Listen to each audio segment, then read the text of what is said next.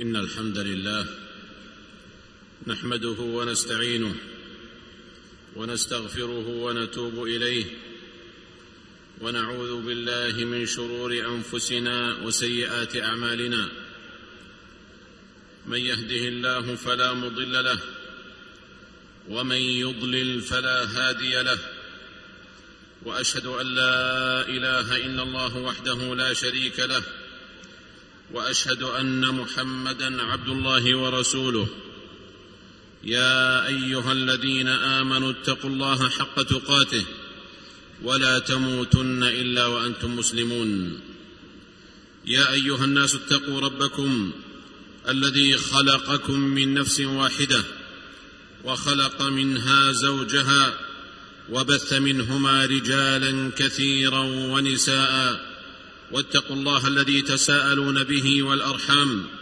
إن الله كان عليكم رقيبا يا أيها الذين آمنوا اتقوا الله وقولوا قولا سديدا يصلح لكم أعمالكم ويغفر لكم ذنوبكم ومن يطع الله ورسوله فقد فاز فوزا عظيما أما بعد فأوصيكم أيها الناس ونفسي بتقوى الله سبحانه وخشيته في الغيب والشهادة والغضب والرضا فبتقوى الله تنجلي الهموم وتفرج الكروب ومن يتق الله يجعل له من أمره يسرا أيها المسلمون إن من حكمة الله ورحمته بعباده أن جعل لهم مواسم يتزودون فيها من التقوى والإنابة والقرب منه سبحانه فما تخرج الأمة من موسم عبادة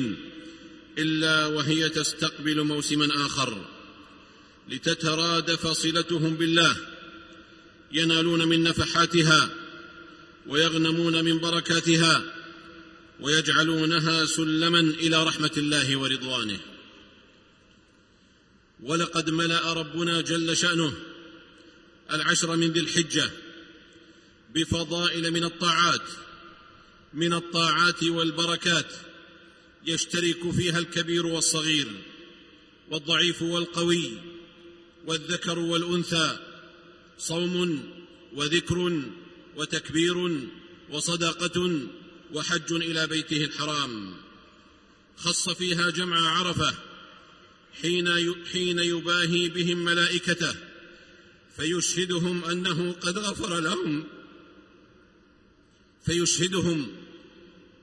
قد غفر لهم ومن كرمه وإحسانه أنه لم يقصر المنفعة في هذا اليوم على الحاج فحسب بل وسعت كل من لم يكتب له قصد بيت الله الحرام أن يصوم يوم عرفة محتسبا ذلك عند الله فإن فيه كفارة عامين عاما مضى وعاما يستقبل فقد قال صلوات الله وسلامه عليه صيام يوم عرفة أحتسب على الله أن يكفر السنة التي قبله والسنة التي بعده رواه مسلم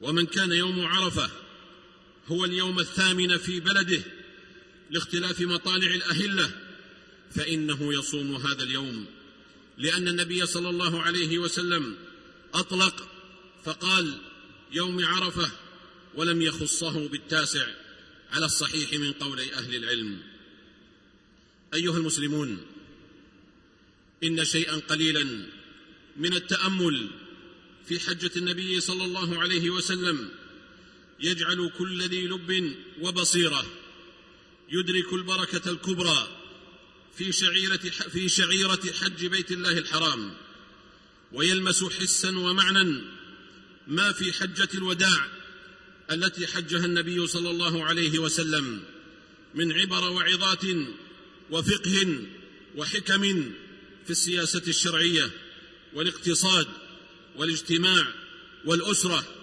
وقبل ذلك كله عقيدة التوحيد التي لا يصح الإيمان إلا بها فإن الله جل شأنه لم يأمر الخليل ببناء البيت إلا لإقامة التوحيد ولم يشرع الحج إليه إلا لإقامة التوحيد حنفاء لله غير مشركين به. ومن يشرك بالله فكأنما خر من السماء فتخطفه الطير أو تهوي به الريح في مكان سحيق.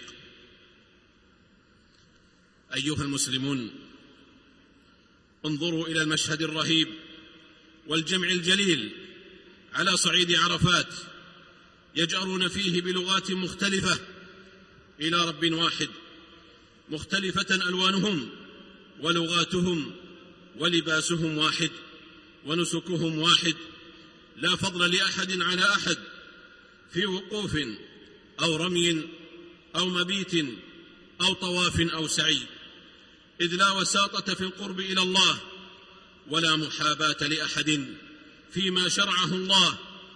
كلهم يلبي تلبية واحدة: لبيك اللهم لبيك، لبيك اللهم لبيك، لبيك لا شريك لك لبيك، إن الحمد والنعمة لك والملك لا شريك لك. الحج أشهر معلومات، فمن فرض فيهن الحج فلا رفث ولا فسوق ولا جدال في الحج، وما تفعلوا من خير يعلمه الله، وتزودوا فإن خير الزاد التقوى، واتقون يا أولي الألباب. بارك الله لي ولكم في القرآن العظيم، ونفعني وإياكم بما فيه من الآيات والذكر الحكيم. أقول قولي هذا وأستغفر الله لي ولكم ولسائر المسلمين والمسلمات من كل ذنب وخطيئة، فاستغفروه وتوبوا إليه، إنه هو الغفور الرحيم.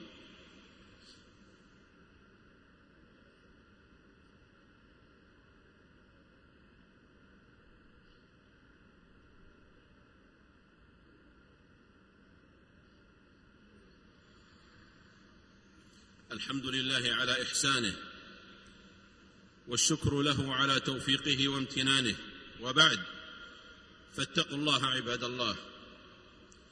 ثم اعلموا حجاج بيت الله أنه يشرع للحاج أن يتفرغ للدعاء عشية عرفة، يسأل الله فيه من خيري الدنيا والآخرة، ولا يدعو فيها بإثم أو قطيعة رحم. فإذا غربت الشمس من يوم عرفة دفع الحاج منها إلى المزدلفة بسكينة ووقار، خاشعا متذللا لله سبحانه. فإذا وصل المزدلفة صلى بها المغرب والعشاء بأذان وإقامتين، وجلس بها. فإذا صلى الفجر دعا الله جل وعلا حتى يسفر، ثم يتوجه إلى منى وهو يلبي حتى يرمي جمرة العقبة. فإذا رماها بسبع حصيات يكبر مع كل حصاه، حصل له التحلل الأول. فإذا فرغ من الرمي نحر هديه إن كان عليه هدي، ثم يحلق رأسه أو يقصره، والحلق أفضل، لأن النبي صلى الله عليه وسلم دعا بالرحمة للمحلقين ثلاثا وللمقصرين مرة واحدة. هذا ما ينبغي للحاج فعله هذا اليوم وصباح يوم العيد. تقبل الله من الحجاج حجهم، ومن الصائمين صومهم. الله أكبر، الله أكبر، لا إله إلا الله، الله أكبر، الله أكبر، ولله الحمد. هذا، وصلوا رحمكم الله على خير البرية وأزكى البشرية، محمد بن عبد الله صاحب الحوض والشفاعة.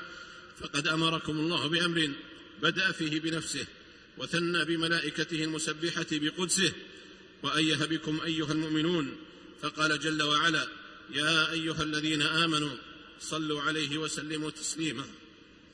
اللهم صل وسلم على عبدك ورسولك محمد صاحب الوجه الأنور والجبين الأزهر،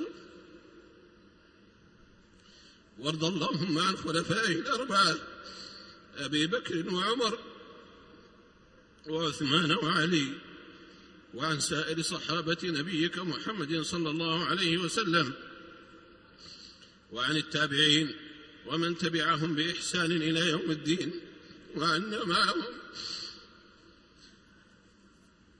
وعنا معهم بعفوك وجودك وكرمك وإحسانك يا أرحم الراحمين. اللهم أعز الإسلام والمسلمين، اللهم أعز الإسلام والمسلمين، واخذل الشرك والمشركين. اللهم انصر دينك وكتابك وسنة نبيك وعبادك المؤمنين. اللهم فرج هم المهمومين من المسلمين، اللهم فرج هم المهمومين من المسلمين، ونفس كرب المكروبين، واقض الدين عن المدينين، واشف مرضانا ومرضى المسلمين، وسلم الحجاج والمسافرين برحمتك يا أرحم الراحمين. اللهم تقبل من الحجاج حجهم، اللهم تقبل من الحجاج حجهم. اللهم آمنا في أوطاننا، وأصلح أئمتنا وولاة أمورنا، واجعل ولايتنا في من خافك واتقاك واتبع رضاك يا رب العالمين. اللهم وفق ولي أمرنا لما تحبه وترضاه من الأقوال والأعمال يا حي يا قيوم. اللهم أصلح له بطانته يا ذا الجلال والإكرام. اللهم اجعل مواسم الخيرات لنا مربحا ومغنما، وأوقات البركات والنفحات لنا إلى رحمتك طريقا وسلما برحمتك يا أرحم الراحمين. ربنا آتنا في الدنيا حسنة وفي الآخرة حسنة وقنا عذاب النار. سبحان ربنا رب العزة عما يصفون، وسلام على المرسلين، وآخر دعوانا أن الحمد لله رب العالمين.